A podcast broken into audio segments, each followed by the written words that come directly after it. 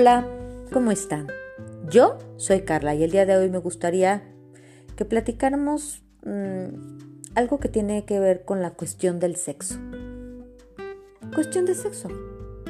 Hablemos de la mujer mexicana, de la que siembra pero no cobra porque al ser mujer no tiene derecho.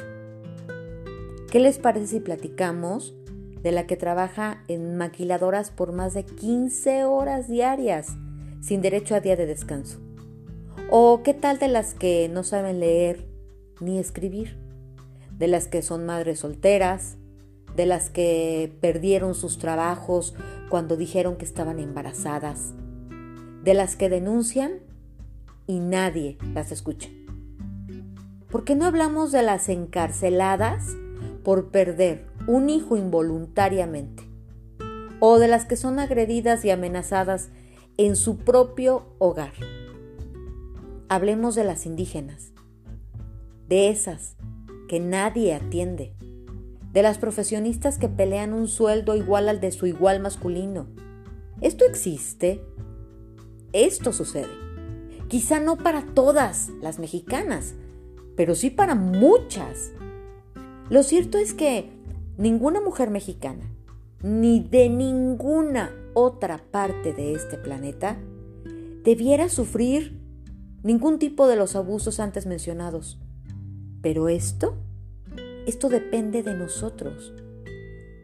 Cada vez que alguien, sea del sexo que sea, minimice tus logros únicamente por ser mujer, le dé un valor menor a tu esfuerzo, te considere débil, te niegue el derecho a desarrollarte en lo profesional o en lo personal, insinúe que si obtuviste éxito no fue por tu esfuerzo y dedicación, sino por tus encantos de mujer.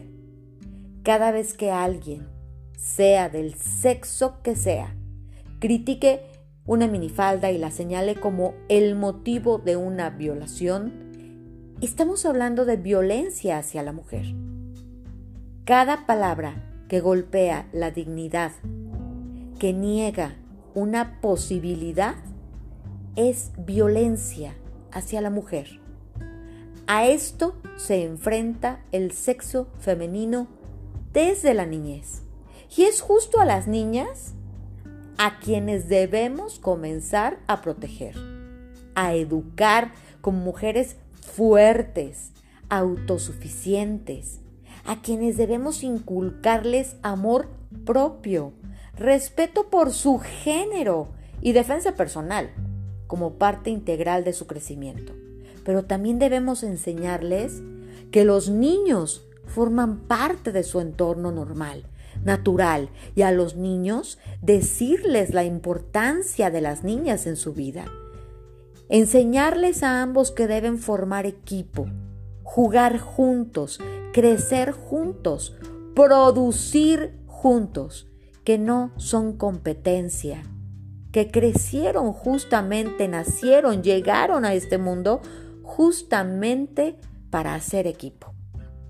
Porque, en efecto, todo es cuestión de sexo.